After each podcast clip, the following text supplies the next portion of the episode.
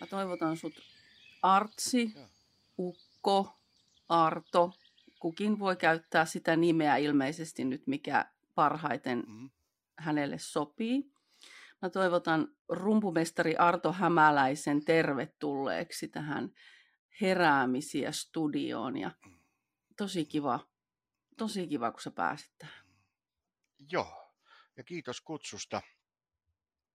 Tota, ää, mm, Artsi mä olin ensimmäiset 50 vuotta kaikille. Et se se kaikkein tutuin nimi mulla on, mutta sitten se on pikkuhiljaa sitä jalostunut sillä niin, että tänään mua kutsuu aika moni joko ukosta tai rumpumestariksi. Ja tota, mä tottelen kaikkia noita nimit. Ei niillä, ei niillä oikeastaan ole. Rumpumestari kai kaikkein eniten kuvaa mun tekemisiä tällä hetkellä. Mä teen rumpuja paljon. Ja, Ja mikä, mikä on sulle semmoinen sun sielun nimi? jaa. Kyllä se ukko on kuule. Ja se on juontaa juurensa siitä, kun tota, no, kakarat rupes 30 vuotta sitten kutsumaan, kun Anttolossa asuttiin mua ukoksi. Ja tota, Anttolossa kaikkien isät on ukkoja. Niin se jäi sillä niin kuin, niin semmoisena mukavana soundina mieleen. Hmm. Et kyllä tota. Mutta sä saat kutsua mua ihan miskä vaan. Mä tottelen kaikkien nimiä. Mä oon hyvin nöyrä. Mä oon hirveän nöyrä. Joo, me ollaan joskus tehty yhdessä parikin rumpua ja siitä on jo aikaa. Mm. Ja nyt kun mä oon alkanut tämän podcastin, niin mulle tuli Joo. niinku ihan kirkkaana mieleen, että artsi, artsi se täytyy olla, että Mm. ilman muuta täytyy tulla tähän Mm. podcastiin. Sä jäit niin vaikuttavana Joo. ihmisenä mun mieleen. Ja, ja se sun suhde rumpuun Kiitos. on myös semmoinen, mikä mua Mm. kiinnostaa kovasti. Se on, siinä on jotain Joo. semmoista ihan, ihan semmoista sulle ominaista tai mihin mä en ole törmännyt muualla ehkä. Tota, kiitos. Ja kyllä mäkin, tota, kun sä tähän podcastiin pyysit, vuosina ei ole pidetty mitään yhteyttä, niin kyllä mä sut muistin heti. Vaikka sä epäilit, niin että kuule, täällä on Anja tämmöinen ja tämmöinen, muistatko? Niin kyllä mä muistan. Tota, oikein hyvinkin, ja meillä oli mukavat kurssit tuolla Suomen. Tai mehän tehtiin kahdestaan silloin, niin tota, ainakin yksi rumpu. Joo, tota, suhde rumpuun. Siis rumpuhan mulle on äärimmäisen rakas väline. Ö, Kuulit ihan oikein, se on väline, mutta hyvin rakas. Ää, Mä joskus 15 vuotta sitten ihmettelin sitä niin, että mikä ihme näissä rummuissa oikein kiehtoo, että mikä helvetti se on, että, että mä vaan teen niitä. Ja, ja se oli niitä aikoja, joissa mä ensimmäisen kerran pääsin oikeastaan niin kuin rummusaloihin kiinni kunnolla. Eli mä onnistuin hiljentämään mieleni sillä että mä tein rumpumatkan. Ja tota, mä menin Altain vuoriston rinteelle. Mä olin pikkupoika, semmoinen kymmenvuotias suunnilleen. Ja tota, oli semmoinen alkava kevät. Siellä tuoksu sembramännnyt ihan valtavasti ja aurinko paistoi. Ja lunta oli pälvinä siellä täällä siellä rinteellä. Sitten mä lähdin nousemaan sitä rinnettä ylöspäin ja mä menin meidän kotiluolaan. Kotiluolasta nousi savu. Ää, lattia täynnä kaiken näköisiä taljoja, eläimen taljoja ja, ja, ja sun muita tykötarpeita. Keskellä, nuotio, keskellä luolaa palaa nuotio ja sen nuotion toisella puolella oli mun isoisä. Harmaa, pitkä parta, pitkät harmaat hiukset ja ö, aika ryppyinen naamakin oli jo. Se sanoi mulle siihen, äh, silloin, ja, tota, ja, tota, että nyt on aika sytyttää mulle Ylgenin tuli. Mä istuin siellä toisella puolella notskia ja näin sen liekkien läpi mun isoisä. Se otti rummun käteen ja rupesi rummuttamaan. Ja se rummutti ja rummutti ja sitten se mumisi kaiken näköisiä semmosia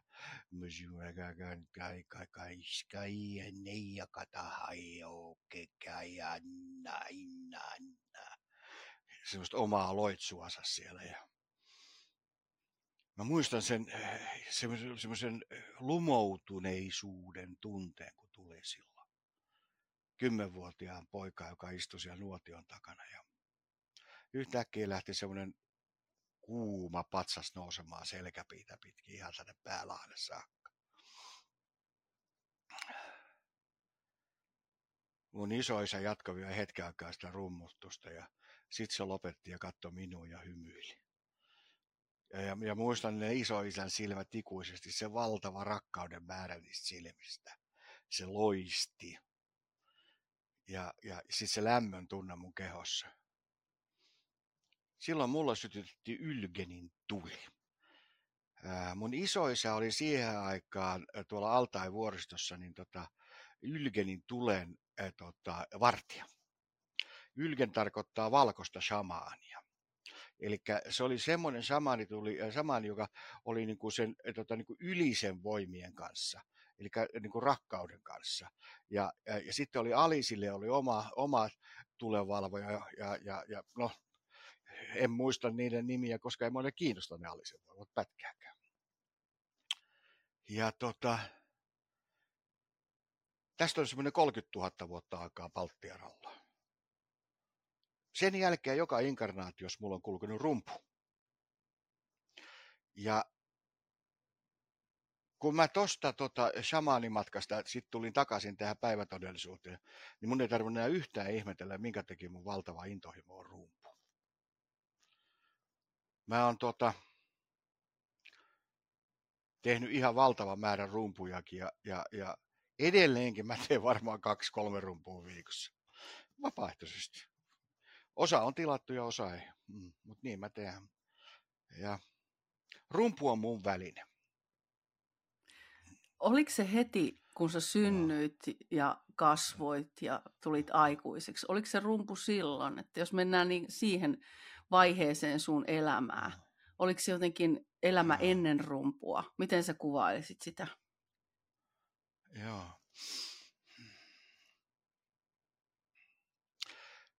en mä lapsena tota, äh, monet kun tuota kanssakulkijoista kertoo niin, että ne on lapsesta saakka ja niin edespäin.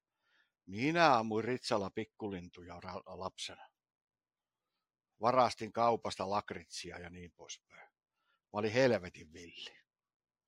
Ja elin semmoista elämää, että varmaan tota, isä ja äiti terveisiä vaan sinne pilven reunalle ja anteeksi, anteeksi, anteeksi, niin monta kertaa sai olla ihmeessä, että mitähän tuostakin tulee.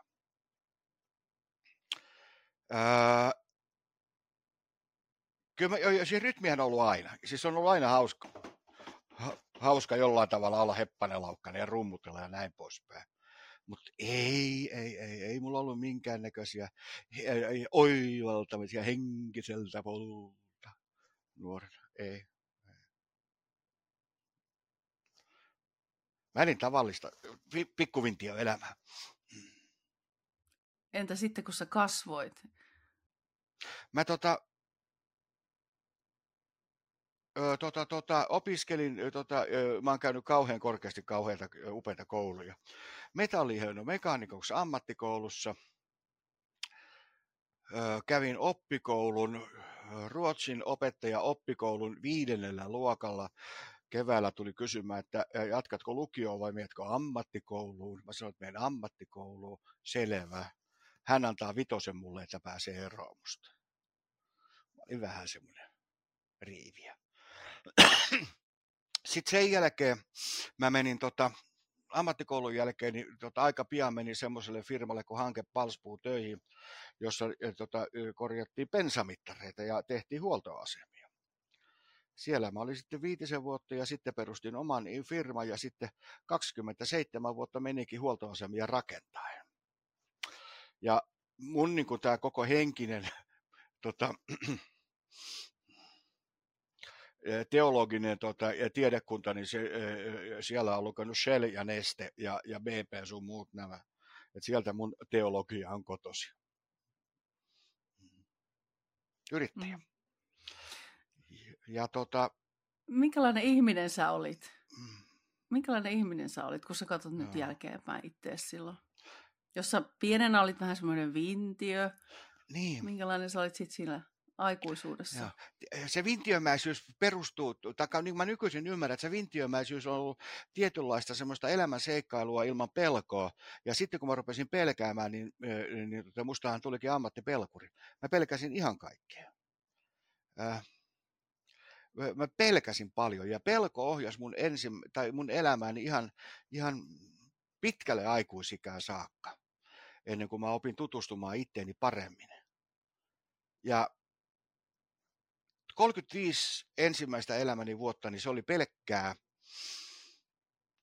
pelkoa, äh, tai siis äh, pakoon juoksemista pelko, pelko-olotilasta. Valtavasti töitä, mä olin ahkera, mä yritin, onnistuin yrittäjänä ja, ja, ja näin poispäin. Mutta kumminkin se oli se koko aika se perusrytmi siellä sisällä, sen suorittamisen ja pakoon juoksemisen niin kun, tota, äh, soundi, se rytmi, niin se oli pelko.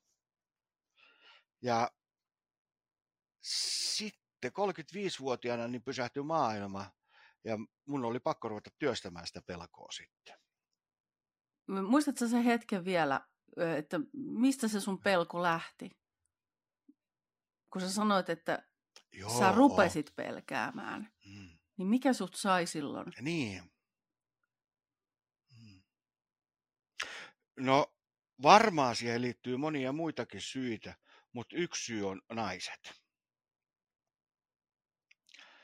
Öö, mä oon hirveän yksinkertainen edelleenkin ja mä oon ollut aina yksinkertainen. Ja semmoinen maailma, mikä sen ajan niillä mun naisystävillä, vaimoilla ja sun muilla, mikä oli, niin mä en ymmärtänyt sitä maailmaa. Mä yritin siihen maailmaan niin kun mennä sillä omalla järjellä ja omalla ymmärryksellä, mutta mä en päässyt siihen. Mä pelkäsin. Mä pelkäsin naisia. Ja sitten kumminkin, kun tota, mulla on neljä lasta ja me oltiin tota, pitkä avioliitto ja kaikki nämä näin. Ja jossain vaiheessa mä kuvittelin, että okei, parisuhde kuuluu olla tämmöistä näin. Et miehillä on miesten maailma, on harrikat ja veekasit, ja sitten on naisten maailma, jota ei tarvikaan ymmärtää. Mutta sitten kumminkin sitten se yhteiselo siellä kotona, niin, niin tota, se oli mulla koko ajan semmoista pientä pelkoa lasten kanssa oli helppo olla, ja mä oon itse hyvin lapsellinen ollut aina. Mä oon tykännyt leikkimisestä, niin lasten kanssa mulla oli helppoa, mutta aikuisten kanssa oli työlästä. Mm. Eli se pelko tavallaan sitten niin kasvosussa ja se ulottui vähän niin kuin kaikille osa-alueille sun elämässä. Ymmärsinkö oikein? Joo, ilman muuta. Joo. Sä ymmärsit ihan oikein. Ja se pelko on edelleenkin, mä oon edelleenkin pystyn luomaan ihan mahtavan pelon. Ja, ja, ja tänä päivänä mä pidän sitä niin kuin oikeastaan mun elämän käsikirjoitukseen kirjoitettuna yhtenä lahjana, että mä pystyn luomaan niin totaalisen pelon, että mä luulen, että mä kuolen. Ja, no nyt korjataan, se on imperfekti. Mä luulin, että mä kuolen. Ja kaiken näköiset semmoiset, esimerkiksi ihmisille puhuminen, tai tällä, että mun pitäisi tuijottaa johonkin perkeleen objektiiviin koko aika ja puhua sille, niin ei saatana se olisi ollut semmoinen niin, että ei olisi sanaa tullut, mä olisin voinut änkyttää vaan. Ja, ja kaikki tämmöiset tilanteet. Niin mä loin, mä loin semmoisia pelkoja, jotka tuntuu. Oliko se elämän pelkoa myös? Perkele tuossa on kysymyksiä. Näitähän joutuu oikein funtsimaan. tota, en mä oikeastaan elämää pelannut. Silloin kun mä olin itse itteni kanssa – ja tein niitä juttuja, missä mä tykkäsin, niin ne oli hemmetin hauskoja. Mutta sitten kun mun piti olla porukassa tai seurassa, niin oikeastaan ei ollut muuta kuin semmoinen yksi tota, meidän metsästysseuran kännäysillat, missä me kaikki metsästäjät oltiin suunnin piirtein kännissä, niin se oli semmoinen lungitila, että siellä ei tarvinnut ihmisten kanssa pelätä. Et, et, et, se pelko enemmänkin tota, kohdistui semmoiseen ajatukseen niin, että, että mä, en, mä en riitä. Mä en ole tarpeeksi. Ja, ja, ja, ja, ja, ja, ja, ja musta on jotain vikaa. Mä oon huono. Kaikkia näitä ajatuksia. Ja kanssakulkijat, nämä ihana resepti, jos haluatte luoda perin vittumaisen olon, niin ottakaa noisia samaa kippoa ja leipokaa niistä kakku. Kyllä muuten pelottaa. Eli oliko se niinku tavallaan semmoista, että sä et, sä et kovinkaan rakastanut itseäsi? No en missään tapauksessa. Niin kuin tietyissä tilanteissa. että mun olisi pitänyt rakastaa niin, että mä hyväksyisin itteni, niin en. Koska tämä pelko oli mulle niin totaalinen sillä niin, että yksinolossa mun ei tarvinnut pelätä. Mutta sitten jos mä olin seurassa ja näin poispäin, niin voi luoja, että tota, rakastaa itsensä, niin joo joo. Hmm.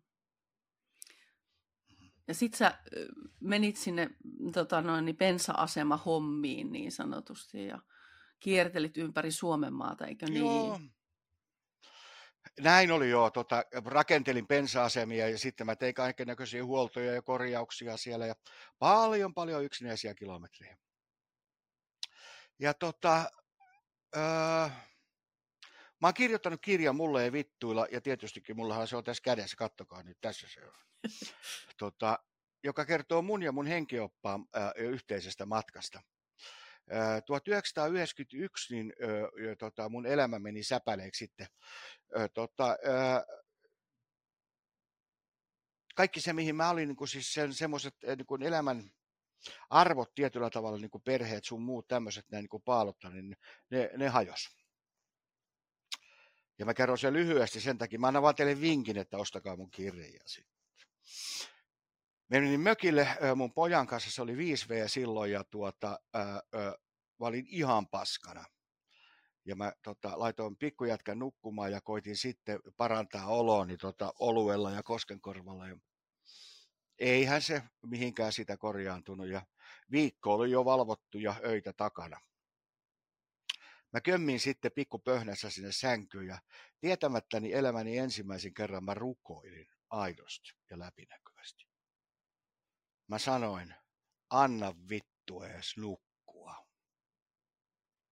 Mm. Mä nukahdin kuin pikkupoika siihen. Hyvää syvää unta koko yö.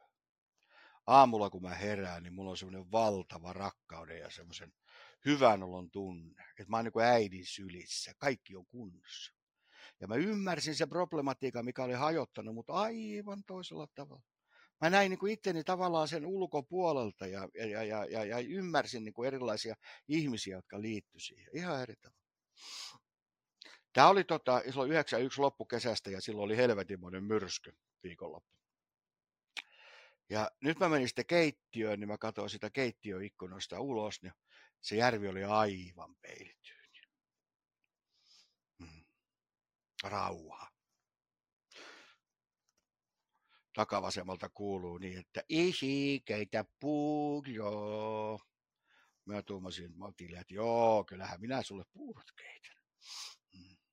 Vilkasin uudestaan sinne ulos. Siellä jatkui se sama myrsky. Mm.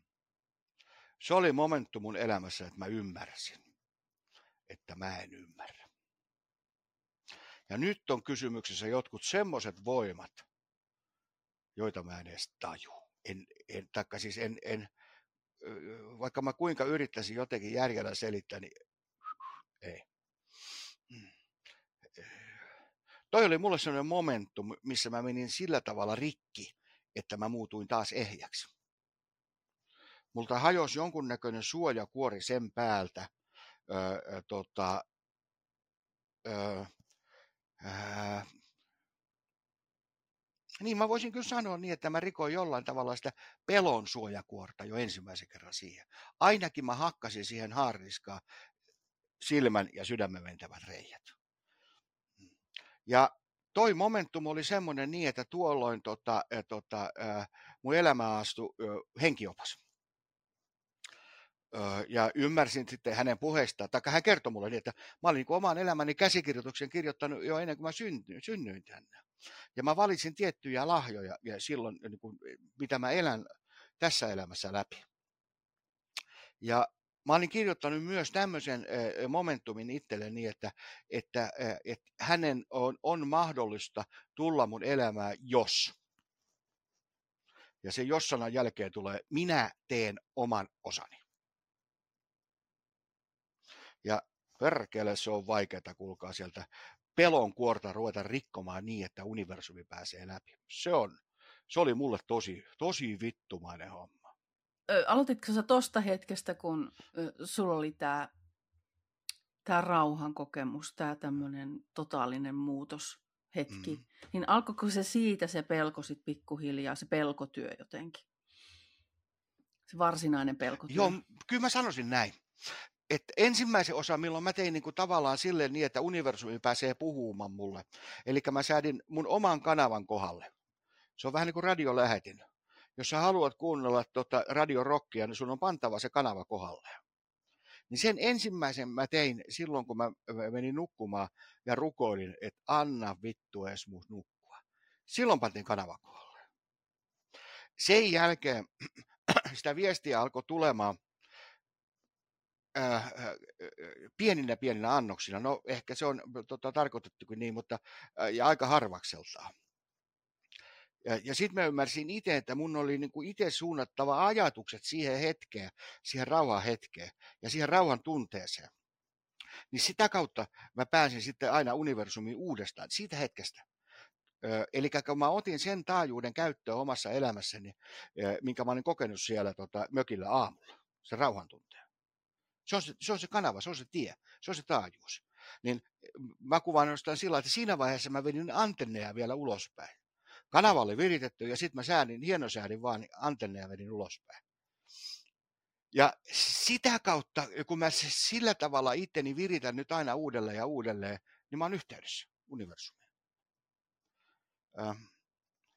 Ja se, minkä takia mulla on tämmöinen niin henkiopas Aaron – niin joka on seurannut mua nyt jo, tota, Herran Jumala, siitä on, onko sitä nyt jo 30 vuotta? 32 joo, vuotta. Niin, joo, näin. Niin tota, ää, ää, niin mä oon itse tehnyt sen oman osan, että mä haluan edelleenkin olla se pikkunen poika, se vilkas Artomatti, joka leikkii tota, sillä että ja, tota, saa aina, no joo, sain mä piiskaakin muutama kerran lapsena, kun tuli apu, ammuttua sillä ritsalla ikkunoitakin rikki. Vähän niin kuin pikku Eemeli. No Vahterama Eemeli on oikeastaan aika hyvä kuvaus. Tosin niin tyhmä mä en ollut, että mä jotain satana, äh, tota, äh, mikä satana keittokulho se on, nyt sitä mä päähän laittanut.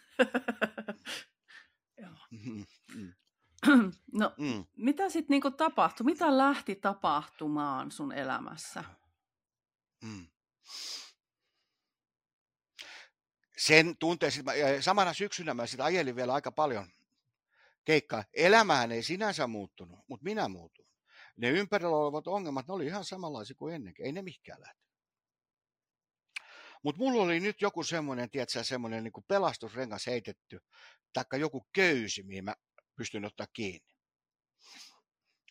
Ja sitten konkreettisesti seuraava niin kuin muistikuvat mulla on siitä, mitä tapahtui, niin mä ajoin jossain tuolla Taivalkosken pohjoispuolella, ei kun Kajaanin pohjoispuolella, no siellä Taivalkosken huudella kumminkin, niin oli menossa Lappiin töihin ja mulla oli iso Fiat Ducato ja tota, pakettiauto siinä ja yhtäkkiä viereiseltä penkiltä kuuluu ääni, jossa ei istunut kukaan. Mä olin yksin liikkeellä että moi Artsi. No mehän sitten säpsähi vähän hereille siinä niin, että kun semmoisella teettatajuuden lähellä, lähes tulkoon, niin mennään niin, tota, ne ainakin Kajaani ja Kuusamon väli, missä ei mitään muuta tapahdu kuin yksi hiljainen kansa on siellä, joka ei edes huuda. Ne pariksen pelättimet. Siitä mä heräsin sitten ja mä sanoin, että moi moi. Ja saatana, kun mä säikäin koska mä kuulin sen äänen ihan oikeasti. Pelästyin ihan oikeasti. Ajoin sitten, tota, se on Korouoma muistaakseni se leirintäalue siellä ennen Kuusamoa ja se oli mun vakkaripaikka, missä mä pysähdyin ja sinne sitten tempasin pirssi ja mulla oli tapana tota, vetää viidakkovermeet, eli siis maastopuku, päälle ja käydä kävelemässä aina tota, näillä pysähdyksillä. Ja niin mä tein nytkin. Ja Se on hemmeti upealla, siellä on, tota, muista mikä harju se nyt on siellä, mutta siellä on niin kävelyreitit siellä. Ja semmoisen vanhan kelohongan päälle iskin perseeni ja sitten mä ajattelin, että nyt katsotaan. Et se oli aivan saletti, että mä kuulin ääniä. Mä kuulin, kun joku sanoi, että moi Artsi mun vieressä. Ihan selkeästi. Muistan sen äänen ja tiedän sen edelleenkin. Se oli kuin Barry White, sellainen matala basso. Moi Artsi. Tota, tämä 70-luvun soul-laulaja on Barry White. Muistan, joo. Kuunnelkaa. Joo. Mm. Joo, niin tota, siinä mä istuin ja sitten mä ajattelin, että nyt, mä, nyt otan kyllä selvää saatana, että mikä, mikä perkele tämä tämmöinen homma on. Ja, ja kysyin siitä, niin, että ootko joku haamuääni? Ja vähän niin kuin nolotti ja hävetti siinä mielessä, että tässä mä valta aikuinen mies ja, ja, ja, ja, ja, ja, ja kyselee tämmöisiä näin. Niin kuin, eihän tässä ole mitään järkeä. No ei se mitään järkeä ollutkaan. Kysyin sen ja sieltä tulikin vastaus.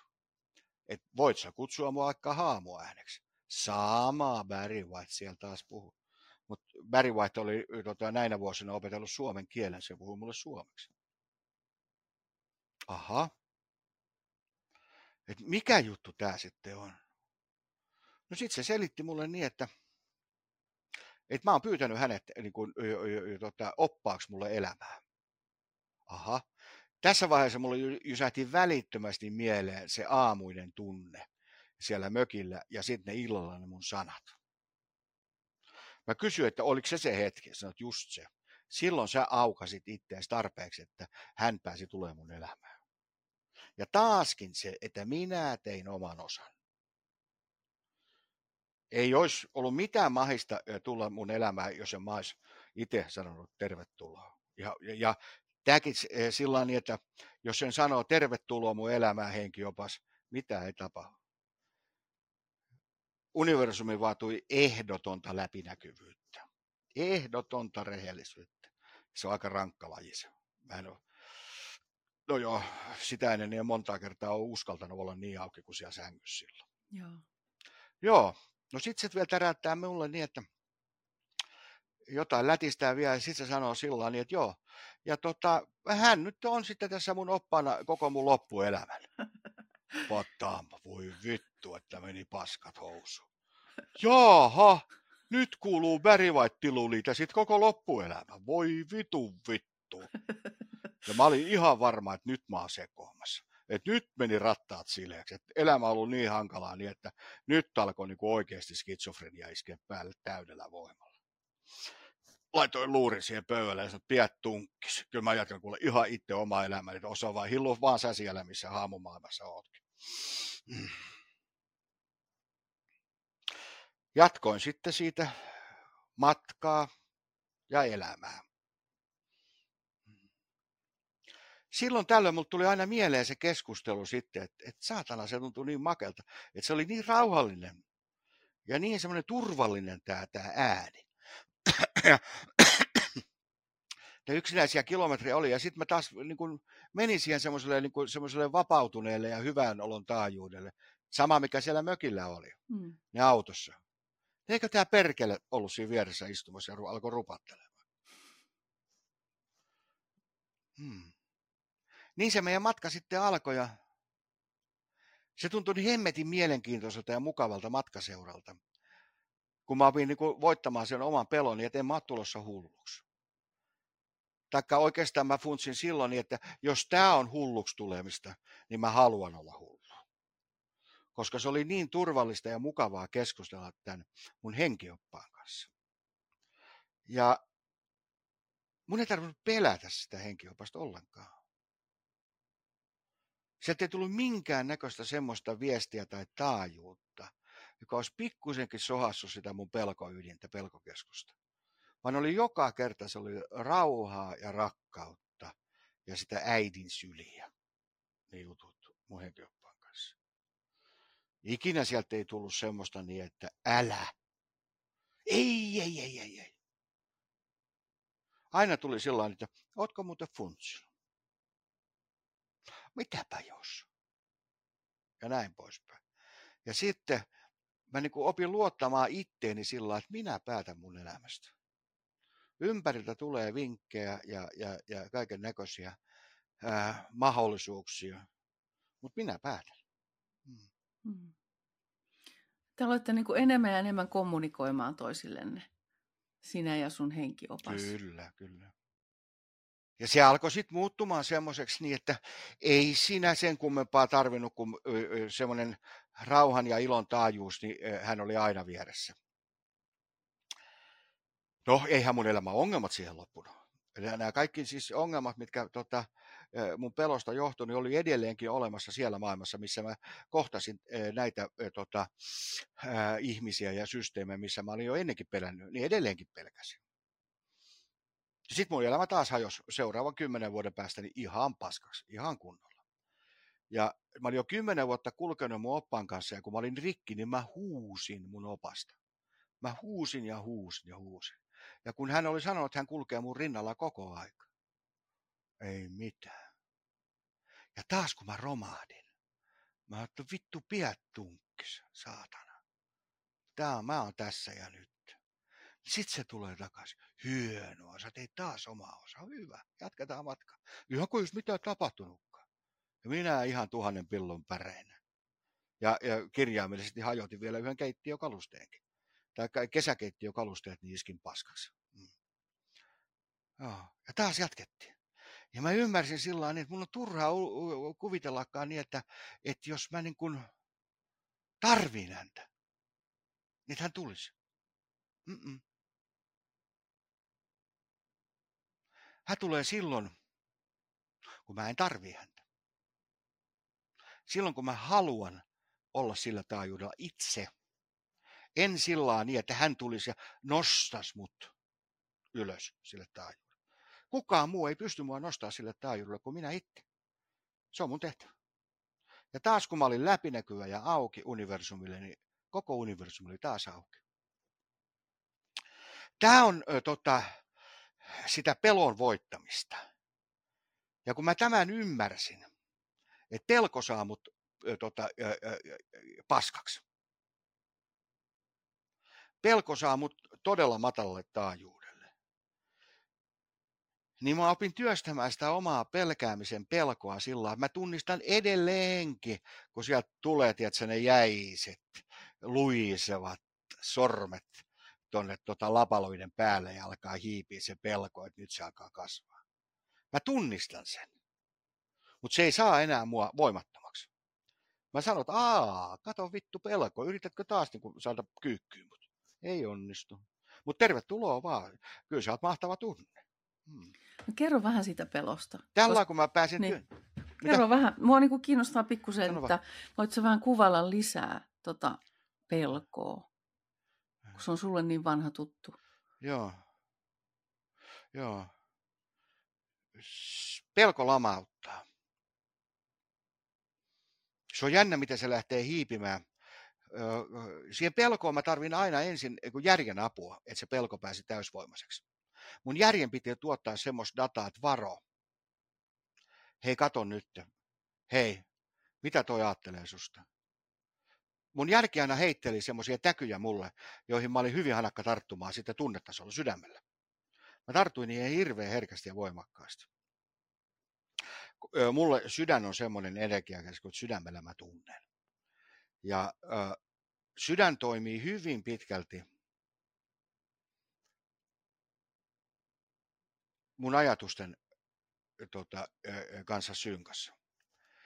Et siinä mielessä ajatukset voi sanoa niin, että ne on aika usein, varsinkin ihmisellä, joka pelkää, niin ne ruokkii sydämen sitä taajuutta, missä se pelko asuu. Sitten tota, kyllä mulla se pelon kanssa, että se työstäminen, niin nämä on vanhoja kliseitä kyllä. Niin kuin, tota, mennä niin kuin mukavuusalueen ulkopuolelle ja uskoa uskomattomaan. Niin ne vaan on semmoisia niin, että ne vaan täytyy tehdä. Pelosta pois pääsemiseksi mulle on ollut yksi niin kuin suurin tota, tota, juttu, minkä mä, että mä tajun jotain, niin on se niin, että mä rakastan itteeni. Mm. Ja tämäkin alkoi täydellisellä kusettamisella. Kusetus on ihana leikki. Mm. Oltiin tuonne taas Lappiin menossa. Tästä oli kyllä jo, jo, jo jonkun aikaa varmaan väliä. Mä kävin joka kesä monta kertaa. Taikka no, monta ja monta, mutta kävin joka kesä Lapissa kumminkin keikalla aina. Ja taas oltiin menossa Lappiin ja sitten tota, mun henkiopas äijäksi mä kutsuin sitä aluksi, niin, että pysäytäpäs tuohon levikkeelle ja mennään harjoittelemaan itsensä rakastamista. Mä ajattelin, että jes, nyt tulee sitä dataa, mitä mä oon halunnut. Et, et, hän kertoo mulle jonkun, jonkun semmoisen kikan, taikka tämmöisen niin kuin, henkisen kaavan, runon loitsun tai jonkun tämmöisen näin, millä mä oon boksista heijaa. Nyt mä rakastan itse mentiin sinne Fiat Ducaton ulkopuolelle, sanoi mulle, että kato itse sieltä peilistä. Mä sanoin, jes, tässä se alkaa. Ja rupesin tuijottaa itteeni siihen peiliin. Niin, ja no niin, anna tulla. No niin, anna tulla. Sano sille peilikuva, peilikuvalle siellä niin, että mä rakastan sinua. Mä ajattelin, että no voi vittu. Sanoinkin äijälle, että siis tämänkö takia me pysäyttiin täällä? Perkele. Siis oot sä noin saatanan tyhmä että mä sanoisin tuolle kuvalle, että minä rakastan sua ja mä en rakasta sitä. Taas se lempeä ääni jatkoi vieressä. Ei, ei, kuule, hei, pannaan pikkusen tämä homma vähän seuraavalle levelille. Äh, sovitaanko niin, että siellä on Ansa Ikonen? Ja sä oot Tauno Palo. Sun pitäisi Ansa Ikoselle sanoa kaikella sillä sun ammattitaidolla, näyttelijän lahjoilla, että sä rakastat sitä. No, no perkele, kokeillaan. Mm. Voi et että mä rakastan sinua. Mm. Vittu, ja mä purskain nauru. Mä nauroin niin perkeleesti ja sanoin täyttä kusetusta. Ihan oikeesti. Onko tää niin kuin näin? Ja nauroin. Äijä ei sanonut mitään muuta kuin sä naurat. Mm. Se oli semmoinen momentum, milloin mä täysin, että jumala kuka kusettaa ja ketä. Se, että mä kuljen, kuljen niin kuin päivästä toiseen leukatellaan näin ja kohti uusia vastoinkäymisiä ja kasvatan tohon aina semmoisen tietyn elimen. Ja uskon, että se on totta. Vai sitten, että mä kusetan itteeni ja nauran sillä. Kumpi on totta? Tuosta alkoi mulla sellainen pitkä prosessi sitten, että, että kun mä aamulla menin tota, kotona sitten vessaan ja kurkkasin itteeni peilistä, pysähdyin katsomaan, että aha hetkinen tuossa on. Niin mä muistin sen hetken, kun mä olin ollut Taunapolo ja siellä oli Ansa Ikon. Mä aina purskain naurua, voi raatana. oli semmoinen makea hetki. Ja taas mä nauroin. Mä nauroin. Mm-hmm. Mm. Tänä päivänä Mä en enää kuseta itteeni, mä rakastan itteeni. Mulla on todella hyvä olla minä. Mutta se vaati sitä harjoittelua ja, ja se alkoi kusettamisella. Sen pelon voittamisen, että mä oon jotain. Mä en pelkää enää olla minä. Nyt kun mä menen aamulla vessanpellille, mä sanon, että moi rakas. Ihanat vilkkusilmät sulla. Miten sä oot noin nätti? Ja siitä mennään. Siitä jatketaan koko päivä eteenpäin. Mm. Äh. Ja tämä on just semmoinen, että mikä on totta ja mikä ei. Me luodaan itse koko oma maailma omilla ajatuksilla. Jos mä uskon niin, että mä oon vilkkusilmä ja mä oon ihana mies, niin mä oon. Tai jos mä ajattelen, että en mä taida osata, ei musta ole. Universumi on selvä, et sä sitten oo, etkä osaa. Eli sä, säkin ajattelet niin, että me luodaan, me luodaan tämä meidän todellisuus. Vai onko siinä kuinka paljon tämmöistä niin kuin ennalta määrättyä vai onko se joku tämmöinen yhdistelmä? Luodaanko me ikään kuin puitteet sille meidän elämälle ja sitten siellä on vapaata valintaa? Tuo vapaa valinta on mun mielestä semmoinen villisana.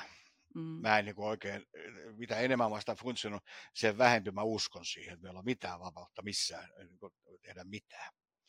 Et, et, tämä on tota, nämä kaikki, mitä me tota, luodaan omilla ajatuksilla, niin, e, niin se on ollut jo olemassa ja tulee olemaan meidän jälkeenkin. E, se on kombinaatio erilaisia energioita, jotka on ollut aina ja tulee aina olemaan. Mutta se, että mä luon omat tunnetilani ja oman elämäni, se pitää paikkansa kyllä. että ajatuksen voima on ihan järkyttävän suuri. Ö, omilla ajatuksilla mä kontrolloin hyvin pitkälle omaa taajuuttani. Ö, Eikö toi vaikka paradoksi? Olisi, niin kun, vaikka mä olisin... Ja, tota, nyt sun täytyy kun tota, suomentaa tota, muillekin kuin mulle. Mä oon kato, käynyt ra- rakennustyömailla sen sivistys. Siellä on mun tekninen ja henkinen korkeakoulu. Mitä tarkoittaa paradoksantaal? No siis sitä vaan, että siis tuossa on niinku ristiriita toisaalta, että, että siis kaikki, mitä, mikään ei ole vapaata valintaa ja sitten kuitenkin me luodaan. Niin miten sä selität sen? No siinä ei tavallaan ristiriita, jos ymmärtää sen niin, että energia ei ole koskaan sama. Se on aina, se on aina liikkuva. Täällä on miljoonia, miljoonia kvanttihiukkasia. Koko aika liikkuu tässä mun ympärillä. Mun läpi menee myös miljoonia, miljoonia auringon protoneja koko aika. Ja se ei ole ikinä sama. Ja, ja, ja, ja se muovautuu siitä. Ja se, minkälaista palloa mä teen näistä, niin, niin tota, tota, saatana, kun olisi Einstein, niin mä osaisin selittää tämän, mutta kun en ole. Niin tota, miten, minkälaista palloa mä muotoilen? Mä teen tänään sitä tämmöisen pallon. Hyvä. Ja mä yritän tehdä sitä 10 sekunnin päästä samanlaisen pallon. Vaikka se näyttäisi kuinka samalta, se ei ole sama. Se on eri. Me muututaan koko aika. Ja me ihmisetkin ollaan sillä että kun mä aamulla herään, niin mä oon illalla ihan eri ihminen joka sekunti me kaikki muututaan koko aika. Se muutos on se pysyvä. Ja, ja, ja, ja, ja sen takia mun mielestä tässä ei ole, kyllä mä tiesin sen sanaa, tässä ei ole paradoksia. Tehdään vaan vittuilla vähän sen kerran, kun kaikille sivistyneille, jotka käyttää sivistyssanoja, niin mulla on heti, ihanko totta? Mm. Joo. Mm. Pitää sitä Joo. päästä vähän pätemään. No, joo. Mm. Minunkin täältä. Ja mä taas sit voisin sanoa, että pitäähän sitä taas päästä vähän pätkimään. Joo. Mutta silti mä, mun täytyy sanoa, että mä en ihan ymmärrä kaikkea. Hmm. Joo, ö, tota, sama on mulla kanssa niin, että mä, ö, mä oon hemmetin tyhmä. Ja, ja mä oikeastaan nautin olla tyhmä ja, ja sanoa, että mä en tiedä. Se oli mulle myös valtavan suuri vapautus. Ja, ja toi Anja, mitä sinä sanoit, ne oli suurta viisautta sen kun myöntää itsellensä, että ei tiedä, niin se on taas siihen itsensä rakastamiseen ja itsensä hyväksymiseen valtavan iso askel. Sanoa, minä en tiedä. Koska loppupeleistä meistä ei kukaan tiedä.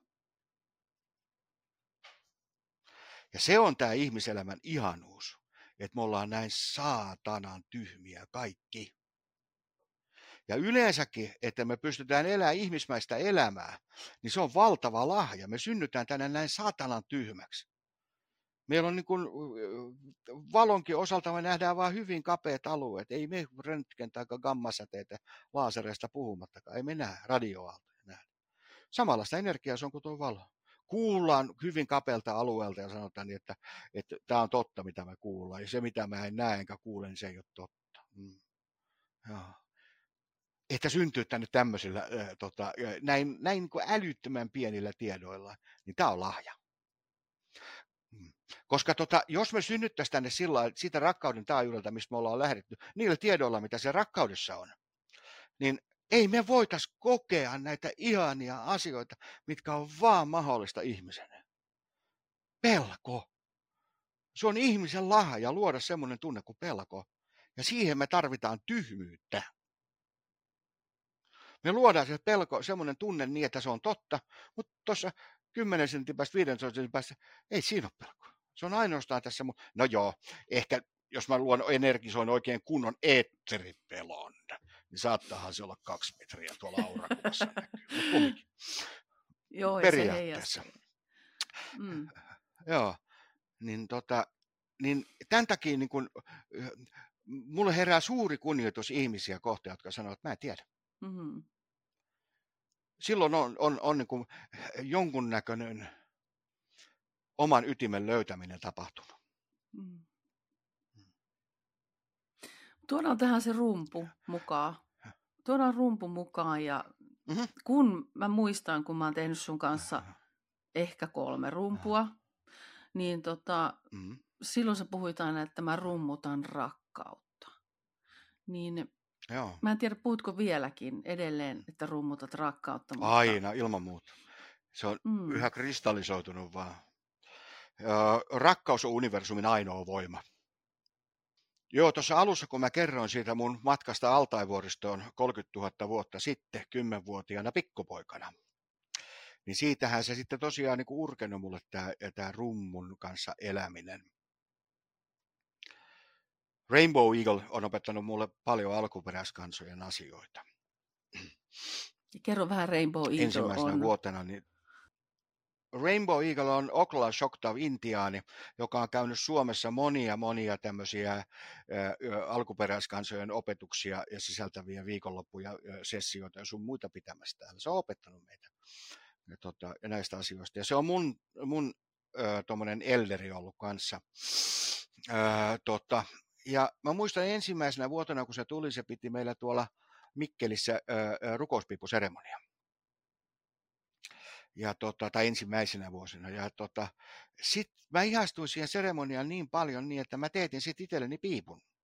Ihan semmoisen komeen piipun. Ja sitten mä Rainbow Eagleltä kysäsin niin, että opetatko ö, mulle se rumpu, tai tota, tämän rukouspiippuseremonia. Seuraavana kesänä, kun se tuli, ja se oli sitten vähän vaivaatunut.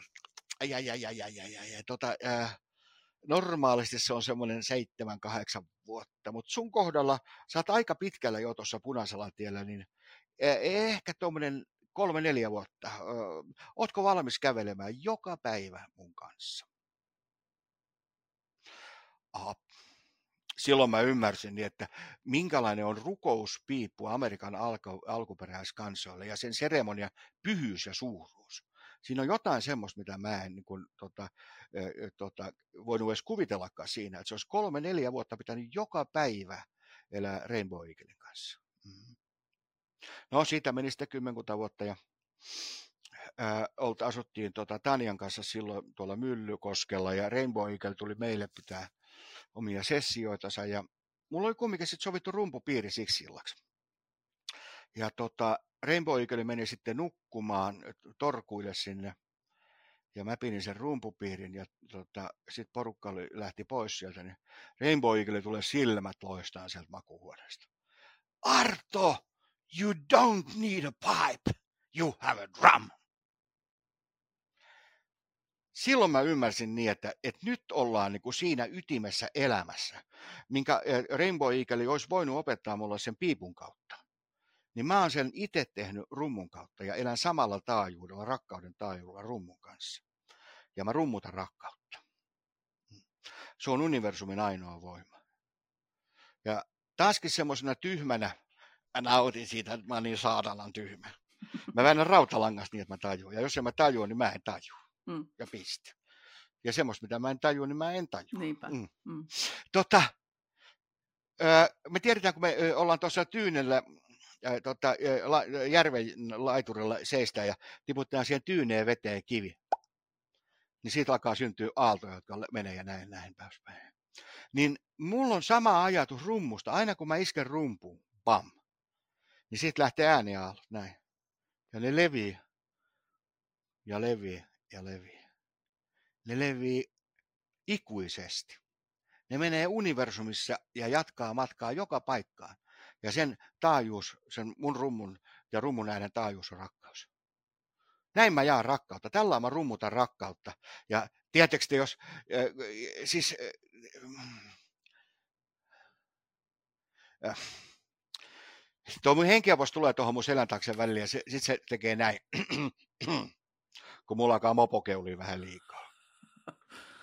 Mä meinasin sanoa teille niin, että tuo ihanaa kusettaa tollaa vieläkin itteensä. Mutta se tuli rykimään tuohon noin.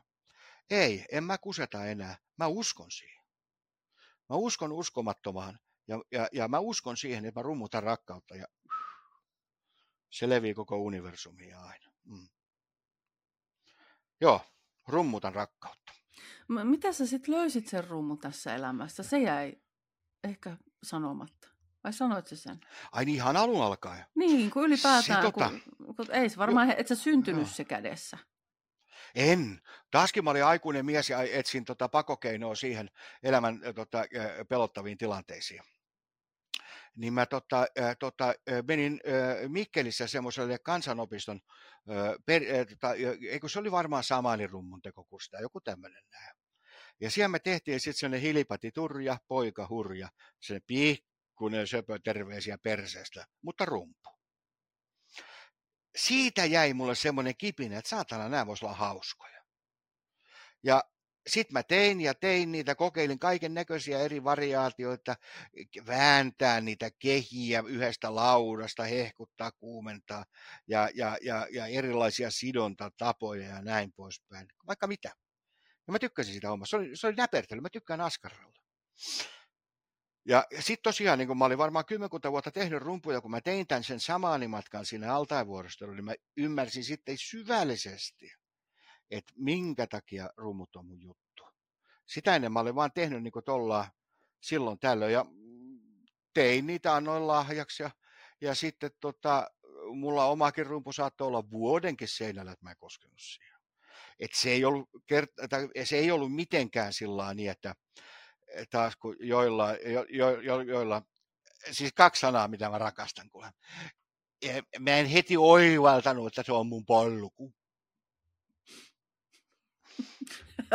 Joo, anteeksi, anteeksi, anteeksi. Oivaltajat ja polulla kulkijat. Joo, mm. joo et se... Kyllä, joo, no joo. Joo, Joo, no mä oon mä. Joo, joo, ihan hyvä. Anna, anna Mm. palaa vaan. Mutta sitä mä jotenkin mietin, että siis se rumpu on kulkenut sun kanssa, että sekin on muuttanut muotoaan. Että tavallaan sinun ja rummun suhde on tässä ajan saatossa muokkautunut ja muuttunut ja käynyt omaa evoluutiotaan. Et sitä mä tässä yritän niin vähän hahmottaa, että minkälainen se evoluutio on ollut Joo. tähän pisteeseen tässä Joo. elämässä. Joo. Oikeastaan se mun ja rummun suhde sinänsä ei ole muuttunut, vaan se, mitä, ö, ö, ö, mitä mä oon oppinut itsestäni ja elämästä rummun kanssa ja kautta. Se on muuttunut. Rumpu on rumpu. Totta kai teknisiä nyansseja tulee siihen, että yhä enempi ja enempi niin mulla on valtavan tärkeää, että rummusta lähtee kaunis ääni.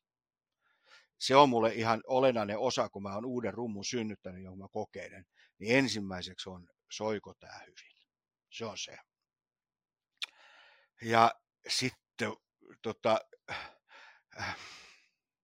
mä en osaa edes kuvailla sanoin, kuinka valtavasti rumpu on mulle antanut. Se on rummun kautta ja avulla musta on tullut minä. Rumpu ja, ja, ja koko, koko sen, äh, kan- kaikki kanssa ihmiset, jotka on tullut sen kautta ja sen kanssa, rumpupiirit, piirissä rummuttaminen, kaikki tämä näin. Ää, musta on tullut japanilainen bonsai-puun kasvattaja. Mulla on semmoinen tunne, että mä oon himassa. Mä oon himassa tässä elämässä. Mä oon kotona. Mä oon oman universumini keskipisteessä koko aika. Mun ulkopuolella on asioita, mutta mä en välttämättä niitä kaipaa. Mä oon erittäin rakastunut itteeni. Ja kaikki tämä on tullut rummun kautta. Mä oon niin rakastunut itteeni, että mä oon itse rakkaus. Mä oon itse rakkaus. Mä värähtelen sillä taajuudella. Joo. Rumpu. Niin, Mitä se tarkoittaa se rakkaus? Mm. Sehän on myös semmoinen, mm, mm. siihen voi liittyä paljon kliseistä ajattelua. Minä rakastan kaikkia. voi kuule, voi juma. Voi... Nyt täytyy sanoa, että ihan voi vittu kuule, kun mä lähdin harjoittelemaan sitten, sitten että mitä se sana rakkaus oikeasti on. Kaikki oli mennyt- paskaksi, ne mitkä mihin mä paalutin omassa elämässäni. Ainoa mitä oli, niin tota, hauskat hetket suunnin piirtein, niin oli aamulla vessaan meneminen nauraminen sille naamalla. Mä sitten olin taas rummuttamassa ja, tota, ja, tuota, ja asuttiin Anttolassa, meillä oli sellainen notskipiiri siellä, tota, niin siellä mä yksikseen rummuttelin. Sitten mä kysyin äijältäni, että, että tota, mulle tämä rakkaus on ihan mysteeri. Et perkele sentään, että tota, täällä nämä takatukat vetelee, että mä viikonloppu isä on ja sun muuta paskaa tämmöistä näin. Ja vinkuu, kun niillä on vaikeaa. Ja se on sitä rakkauden kaipuuta, niin perkele mä en, mä en taju sitä. Kerro mulle, mikä on rakkaus. Rummutteli, ja mä rummutan yleensä silmät kiinni. Niin äijä tuumas mun ovalla takana vaan, että aukasepa silmät. Mä aukasin silmät. Kaikki, mitä mä näin, oli sinistä. Kaikki oli muuttunut siniseksi. Ja sitten se tuumasi, että no se mikä näyttää siniseltä on rakkautta. Tätä kautta mä opin niin kuin hahmottamaan sitä rakkautta, että vittu, sehän on kaikki mitä mä näen, mitä mä oon, mitä, mitä on olemassa, se on rakkautta. Ihan kaikki. Joo. Okei. Siis mä oon vaan rakkautta. Mä oon pelkkää rakkautta vaan. Joo, hyvä. En mä rakasta itteeni. Mm-hmm. Miksi? Koska mä omilla ajatuksilla irrotan itteni siitä rakkaudesta. Mä voin omilla ajatuksilla dumpata itteni niin, että mä en näe sitä, enkä koe sitä, että mä olen rakkaus. Ja tässähän on kirkko tehnyt ihan valtavaa tota, ison palveluksen meille ihmisille, että me ollaan opittu ihan jalostamaan sitä pelkoa ihan, ihan valtavan suureksi. Että tämmöinen tota, itse rakastaminen, niin sehän kuulostaa kerta kaikkiaan kerettiläiseltä. Niin tota, pikkuhiljaa sitten kun alkaa ymmärtää sillä niin, että yksikään kanssakulkija täällä ei ole parempi kuin minä. Mä oon täydellinen. Mutta samalla pitää ymmärtää se, että yksikään kanssakulkija ei ole myöskään parempi kuin minä. Me ollaan kaikki täydellisiä. Joo, vikojen laskeminen ja, ja, ja, ja, ja, ja, ja, ja semmoisen matalatajuusjuttujen laskeminenhan on, on tätä päivää. Ja tota, sillä me edesautetaan sitä niin, että me tota, herkästi uskotaan niin, että ei musta ole mihinkään. Ja mä oon huono. Ja maailma ympärillä on paha. Mm-hmm. Loppujen lopuksi maailma on maailma ja minä luon sitä kuvan ihan itse. Josta sä voisitkin päästä siihen, kun sä puhuit mulle polarisaatiosta. Joo. Ja puhutaan tästä päivästä, missä me eletään. Puhutaanpa nyt, joo. Joo, Maija-kalenterit, niillä on semmoinen 26 000 vuoden kalenterisysteemi olemassa. Ja se 26 000 vuotta on se sykli. Huomaat, että mä käytin sivisessä sanaa. Sykli. Kyllä. Ja, Olet tota, viisas. Että ja, nyt mä halaan itteni. Hitto, kun Anja sanoi mua viisaaksi. Ai, että mun tuntuu hyvältä, tuntuu hyvältä. Ja, tota, on se sykli, kun tämä meidän koko aurinkokunta kiertää linnunrataa. Ja 26 000 vuoden välein meidän ää, tota, rakkaan äitimaan oletettu keskiakseli osoittaa sinne mustan aukon keskipisteeseen. Siinä menee 26 000 vuotta siihen. Ja sitten toinen 26 000 vuotta tulee siitä, kun sieltä mustasta aukosta ö, tulee energiaa, vaikka tota, ö, Einstein sanoi, että ei mustasta aukosta lähde mitään, mutta kun sieltä lähtee kvantti tota, alkaa, tai kvanttifysiikat tota, alkaa tajua tänne. Niin 26 000 vuotta kestää se, kun sieltä tulee pössäys, mikä on silloin lähtenyt tänne meille maapallolle. Ja tota, Maija ja, Maijat jako tämän 26 000 vuoden kalenterin viiteen osaan. Ja me ollaan nyt tässä neljännen ja viidennen aurinkoajan tota, tota, niin kuin, kulminaatiopisteessä. Et viides, neljäs aurinkoaika loppuu ja viides alkaa. Ja näillä on tietyt energiat näillä ää, eri aurinkoajalla. Tervetuloa mulla kurssille, mä kerron siellä tarkemmin. Niin tota, mutta kumminkin tähän, että viides aurinkoaika pystyy alkamaan, jossa elementtinä on tasapaino. Eli se on ainoa näistä viidestä, äh, viidestä aurinkojasta, jossa ei ole mies- tai naisenergiaa, vaan siinä on yhdessä molemmat. Ja että tämä pystyy alkamaan, niin Majat ennusti, että ensin pitää olla valtava polarisaatioaalto ihmiskunnassa. Pitää polariteetit mennä kauas toisistaan, että jokainen ihminen pysähtyy miettimään tykönään, että, että haluanko mä tämmöistä vastakkainasettelua vai en. Koska taaskin meillä on tehtävä se oma osa ihan itse. Hmm. Jos me nyt funtsataan esimerkiksi, niin kuin mitä nyt on niin kuin maailmalla tapahtuu, huhuja, kuka olisi voinut 15 vuotta sitten ennustaa, minkälaisessa maailmassa me eletään tänä päivänä. hmm Polariteetit, oikeassa oleminen, minä olen oikeassa, sinä väärässä, kuuluu siihen polarisaatioajatukseen. Ja sillä sytytetään sodat. Ja yksi yhteinen piirre vielä tässä polarisaatioissa on, neljäs aurinkoaika oli miesenergia-aika, joka on just päättynyt. Nel- ja se kesti sen 5200 vuotta.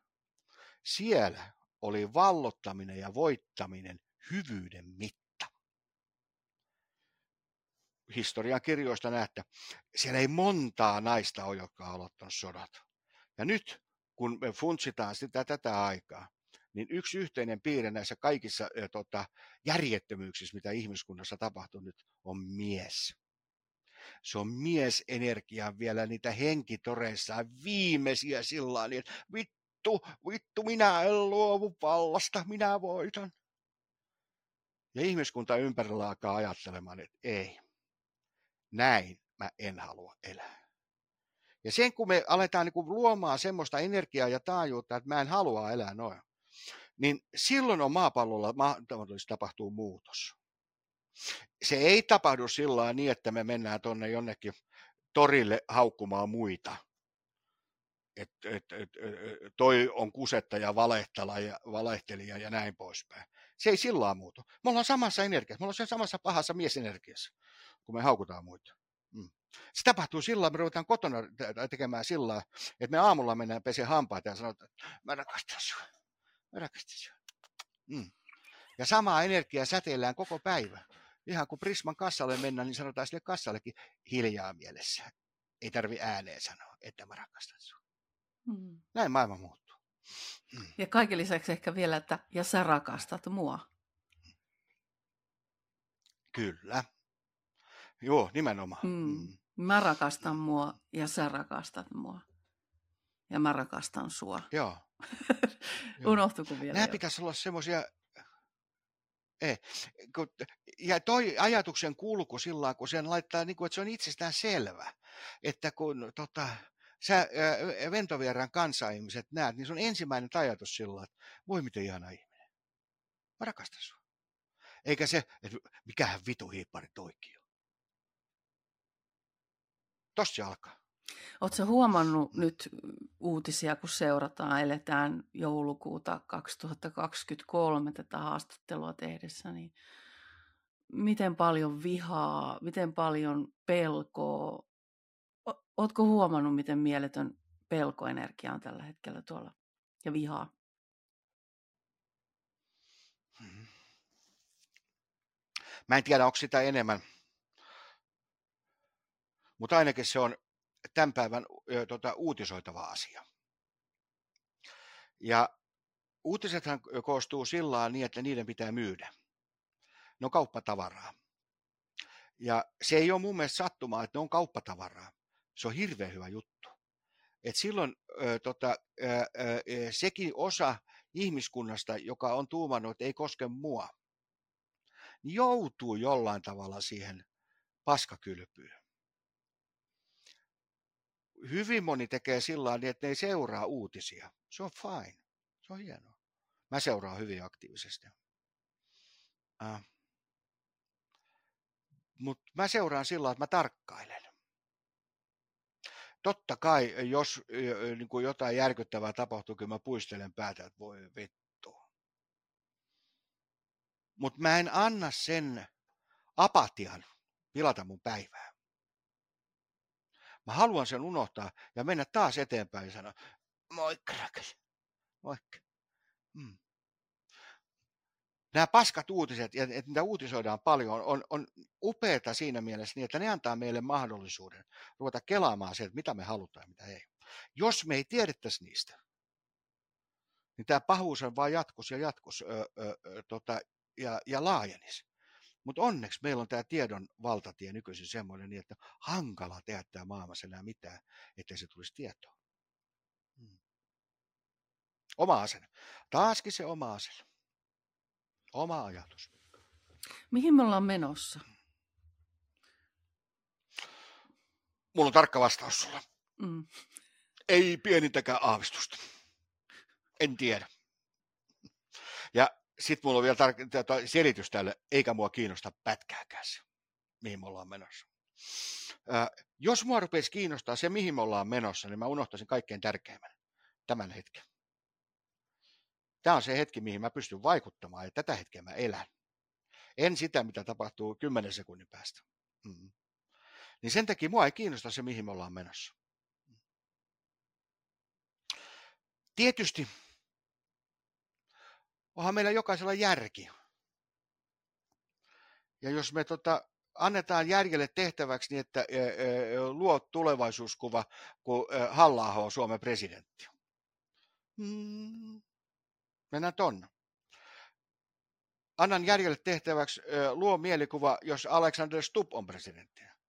Hmm. Mennään tonne luo mielikuva, että on Lee Anderson Suomen presidentti. Hmm, mennään tonne. Kyllä mä tällä pystyn järkeilemään ja tulevaisuutta ajattelemaan. Mutta mä en kumminkaan tee niistä semmoisia niin, että mä paalutan mun tulevaisuuteni näihin ajatuksiin. Mä arvioin, että nämä on mahdollisuuksia. Katsotaan. Hmm. Kyllä mä käyn kyllä äänestämässä. No, minkälaista sun elämä on tällä hetkellä? voi luoja, että mä ihan, ihan oikeasti nautin olla ihminen. Ää, luoda. Ää, luovuus. Luoja yhteys. Ää. Silloin kun mä teen rumpuja maalaan niihin kuvia, niin mä oon yhteydessä luojaan. Mä olen sama kuin luoja. Mä oon sama kuin koko universumi. Mä oon suuri mysteeri silloin itse. Ja sitten mä ymmärrän, että se taajuus, joka mussa on, se luoja, niin se on mun sisäinen kuningatar. Se on mun naisenergia, jonka kautta mä luon. Silloin kun mä menen halkoja hakkaamaan ja sanon halolle, että vittu, sinä muuten meet paskaksi sitä nyt, kun minä käsken. Silloin on mun miesenergia ja näin pois musta on molemmat voimat tällainen. Ja kun mä elän sillä niin, että mä annan itteni olla täys tota, ää, ja luoja täydellisesti naisenergian vallassa, kun mä luon. Tuntuu muuten ehjältä. Ja tota, mä ymmärrän, että mulla on järki. Se on hyvin vajavainen. Se ymmärtää, mitä se ymmärtää. Ja mä ymmärrän, että mun järki, sen tehtävä on suojella mua sillä että mä selviän hengissä ihmismäisestä elämästä. Se on järjen päätetty. Se suojelee mua. Ihana asia. Sitten mulla on sydän. Se on se rummun kalvo. Se sykkii ja siitä tulee ääni ja se tuntee. Sydämen kanssa mä oon yhteydessä koko universumi aina. Sitten mulla on sielu. Se on rummun kaari. Se on ikuinen. Se ei ala mistään, se ei lopu mihkään, se on aina. Sielun kautta mä oon yhteydessä joka ikiseen atomiin koko universumissa. Me ollaan yksi. Nämä kolme asiaa, kun mä oon elänyt omassa elämässä sillä niin, että nämä ö, ö, kaikki on täydellisiä. Mun ei tarvii mitään näistä torua tai sättiä tai haukkua, vaan jokainen toimii täydellisesti. Niin siitä on tullut mulle semmoinen, tiedätkö, semmoinen elämän rauha. Mä ymmärrän, että mun järki, jos sitä pitäisi jotain sanoa, niin se on hyvin aliluonnollinen. Mutta niin sen kuuluu ollakin. Sen kuuluu olla aliluonnollinen. Ja mun järjen kuuluu tuuttaa dataa niin, että nyt perkele pakene juokse. Älä saatana vaan usko tota noin. Se tekee sut hulluksi. Ja kaikkea tätä näin. Se yrittää suojella mua. Koko aika. Ja sitten kun tota, mä oon harjoitellut sillä niin, että kun mä sitä omaa meditaatiota rummun kanssa teen, niin mä otan nämä kaikki kolme elementtiä mun mukaan siihen rummutukseen ja nautin. 66-vuotias äijä kuule, ja musta tuntuu niin, että mä en ole vielä elämäni parasta päivää nähnyt. Mm. Mi- mihin tota sun henkiopas asettuu tässä sun elämässä ja tässä sun kolminaisuudessa? Äh, se, on tota, se asettuu tota, noin 50, 50 senttiä metri mun oikean olkapään taakse tähän näin. Se on sama mesta, missä on aina. No joo. Olihan tässä joku viitisen vuotta sitten, niin tota, tämä mun henkiopas sanoi mulle sillä niin, että kun mä, oltiin, mä olin jo hyvin tutustunut ja näin poispäin, niin se sanoi mulle sillä niin, että kuulepas Arto, ja silloin jo henkiopas oli esitellyt itse, että hänen nimensä on Aaron. Kirjassa kerron lisää hänestä. Niin se sanoi, että kuulepas Arto, että se on semmoinen tilanne, kuule niin, että hänen täytyy nyt kertoa yksi salaisuus. Mä sanoin, no kerro pois vaan. Ei häntä ole olemassa. Ah, voi vittu sun juttu. Niin joo, sua ei ole olemassa. Me ollaan 25 vuotta kuljettu kimpassa ja sä oot tuossa mun selän takana ja sanonut, että kuulet mun mukana aina. Ja sua ei ole olemassa, niin. Ja lisää tämmöisiä hyviä juttuja, joita on helppo tajua. Sitten hän rupesi selittää niin, että joo, hän on ihan samalla lailla energia kuin kaikki muukin. Ja mä oon omaan elämäni kirjoittanut käsikirjoitukseen sillä niin, että mä haluan olla yhteydessä universumiin. Mutta samalla mä haluan olla tyhmä ja pieni. Hmm. Niin mä olin luonut siihen mun omaan elämäni käsikirjoitukseen tämmöisen välitulkin nimeltä Aaron. Et mä olin luonut sillä niin, että mä pystyn olemaan universumin värähtelytaajuuksissa yhteydessä siihen taajuuteen, joka palvelee mun kokonaisuutta. Niin mulle, mä tarvitsin tämmöisen välitulkin.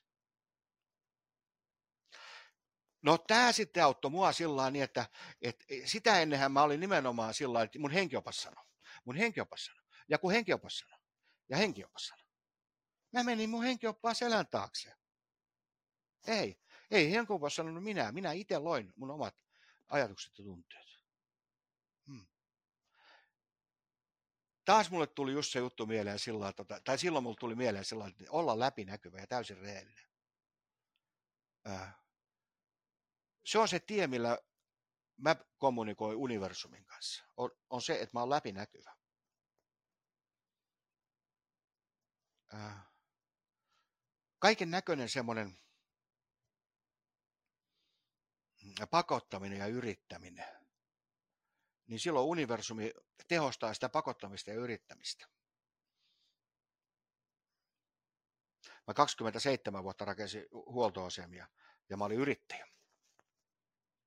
Nyt mä oon 10 vuotta ollut onnistuja. Nyt mä en yritä enää, mä elän mun unelmaa elämää semmoisena kuin mä oon halunnut, halunnut sen elää, minkä mä oon kirjoittanut mun käsikirjoitukseen. Tämä on mun unelma, tämä mun elämä. Joo. Joo.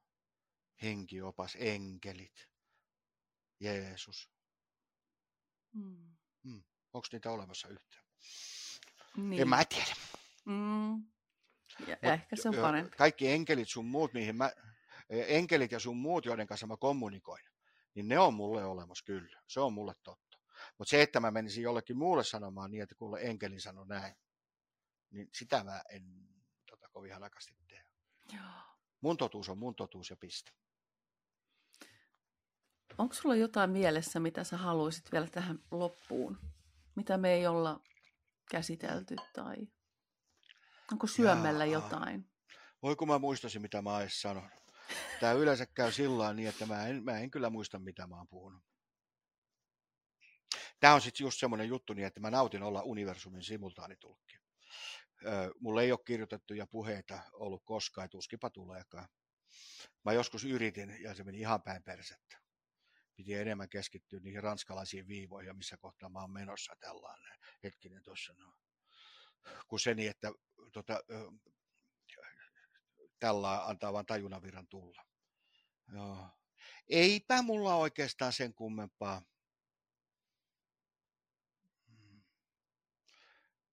Onhan niitä elämässä kauheasti ja valtavasti kaikkia asioita, mutta tuota, eikä tässä nyt yhdelle kerralla jo aika paljon jo. Ja muistakaa kanssa kulkijat, mä en ole guru. Ja jos joku guru sanoo, että teidän pitää tehdä näin ja näin poispäin, tai joku guru sanoo, että älä, niin tämä on hyvä tapa kysyä gurulta ihan oikeasti. Se on suora kysymys. Niinkö? Ihanko totta? Te olette oman elämänne guruja. Te itse päätätte, mitä te haluatte elämällänne tehdä. Viisaita ja ellereitä ja, ja, ja muita niin on ihana kuunnella. Ottakaa sieltä se siemen, jos se siltä tuntuu. Ja antakaa, kätkekää se ja antakaa se itse. Tai sitten ei mitään. Mm. Te päätätte itse täydellisesti omasta elämästä. Ja eikö se niin kuin Intiassakin se sana guru on opettaja? Vähän niin kuin elderi. Se on opettaja. Joo, tä, joo. Meillähän käy Swami Atmanda Guruji täällä tota, ja, tota, ja, kesäisin pitäisi havan seremonian Swaminin kanssa, intialaisia buddheja ja, ja molemmat, ja voi luoja sitä rakkauden määrää, mikä tästä gurusta tulee. Mutta hän ei ole semmoinen guru, mitä mä tarkoitan. Nämä, nämä gurut, joita mä, joo, ja kiitos tästä selvityksestä. Nämä gurut, joita mä tarkoitan, on nämä ää, ää, ää, tota, itseoppineet samanit, jotka on lukenut sen Michael Harpnerin kirjan Samanin tie ja sitten ne puhuu vähän sieltä korokkeelta ja opettaa teitä, miten, samanit, että, miten samaniksi tullaan. Näitä mä tarkoitan, ne on kuluja. Niin, joo. Mm. joo. Mm. Aidot ö, intialaiset, ö, tota, buddhalaiset gurujit, niin on opettajia. Ne on eldereitä. Ja semmoinen opettaja tulee, kun oppilas on valmis. Onko tämä klisee paikkansa pitävä? Se pitää ehdottomasti paikkansa. Mm. Se tulee, se tulee näin. Mulla Sul... on... Niin, kerro vaan. Mm. Mulla on kanssakulkijoita, joiden kanssa me jaetaan ajatuksia. Ja mä tykkään siitä. Se on upeaa. Ja sun luonne käy paljon ihmisiä, eikö niin? Joo. Kyllä niitä piipahtaa tota, öö, No joo, käy. Kyllä käy. Ja me jutellaan elämästä. Ja, tota, ähm, ja sitten yksi mun, niin kun, tota, no joo, tämän mä haluan kyllä sanoa. Mä pidän nyt täällä ää, tota, tulevana vuonna ää, edelleenkin jatkuu meidän nämä valotalon rumpupiirit. Se on sunnuntaisin, me nykyisin kokoonnutaan ja se on kolmisen tuntia. Me aloitetaan kello 16, mennään tuonne meidän valotalon luokkaan. Ja tota, mä niin, niin suuresti rakastan sitä rumpupiirin ilmapiiriä. Se semmoinen turva, mikä me luodaan siihen rumpupiiriin, että jokainen saa olla just semmoinen kuin on. Meidän rumpupiirissä ei arvostella, ei tuomita ja kannustetaan siihen lapsenomaiseen mielikuvituksen ja intuition käyttöön. Se on semmoinen niin, että semmoinen olotila, minkä jengi tulee aina uudestaan ja uudestaan saamaan. Ää, no joo, mä voisin kokea, että se on jonkunnäköistä terapian ja akkujen lataamisen välimuotoa. Se on semmoinen hetki, että sä voit olla ihan just se, kun sä olet. Ja vielä enemmänkin sä saat muuttua lapseksi ja leikkiä mielikuvituksella. Ja se on tänä päivänä semmoinen keidas, että siitä jengi tykkää. Mm. hyvin usein me rummutetaan pari kertaa ja se yksi rummutuskerta, jos jotain averagea, huomasin, että se käytiin englantilaista sanaa, se keskiarvo. Joo. Tota, keskiarvoa tota, ja tota, tässä mun pitää halata itseäni, vittu kun mä oon viisas. niin 20 minuuttia on se yksi setti aina mutta me ei koskaan katsota kelloa sieltä. Se, on, se alkaa se rummutus ja näin poispäin. Ja, ja, ja moni, joka tulee sinne ensimmäistä kertaa, niin tuumaa, että ei hän osaa rummuttaa. Niin munkin tekee mieli sanoa siihen, noin minäkään osaa. Ei mulla ole minkäännäköistä rytmitajua. Jos mun pitäisi niin rumpoliksi lähteä johonkin bändiin, niin ne antaisi potkut mulle. Mutta sitten kun se alkaa se rumpu oikein kutsua, niin sä huomaatkin niin, että se rumpu soittaa sua ja, ja se käsi liikkuu ihan sillä niin että ei sun tarvitse uhrata ajatusta ollenkaan rumputuskäteen. Se rumpu elää, se lähtee elämään. Ja sitten siinä rumpupiirissä, kun lähtee se energia kieltää rummusta rumpua, rummuttajasta rummuttajaa, niin se yhteisöllisyyden, yhteyden tunne, se voima, se on jotain semmoista niin, että hmm. no niin, kiitti vitusti taas. Sieltähän se tuli taas lohkase universumi on sitten pelkkä vitsi. Se on nauru, on universumin taajuus.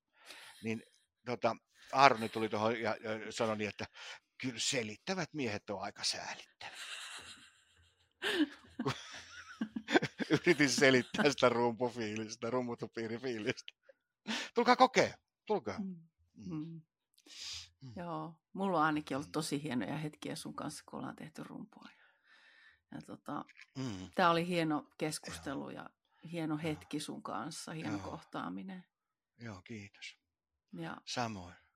Tiedätkö, mulla on ollut jollain tavalla ikävä tota sun energia. Sun energia on myös niin puhdas ja auki. Sä oot jotenkin niin läpinäkyvä, että se on aika harvinaista. Mm. Mulla ei Kiitos. oikein ole, ole semmoista kätkettävää. Mm. Joo, nimenomaan. Eikä varmaan sullakaan. Va, Mahatma, ei ole, ei ole. Tota, mä haluan lopuksi tähän sanoa Mahatma Gandhin mun suuresti arvottavan johtajan Ellerin ajatuksia. Se sanoi näin, että rakkaus on rohkeiden laji. Pelkuri ei yllä sinne koskaan. Hmm. Mutta se pelkuruus on mahdollista muuttaa rakkaudeksi. Näin. Kiitos. Mm. Sydämellinen kiitos. Joo. Rumpumestari. Joo, kiitoksia. Joo. Rummutellaan ja tota, annetaan rakkauden lisääntyä. Rakkaus lisääntyy jakamalla.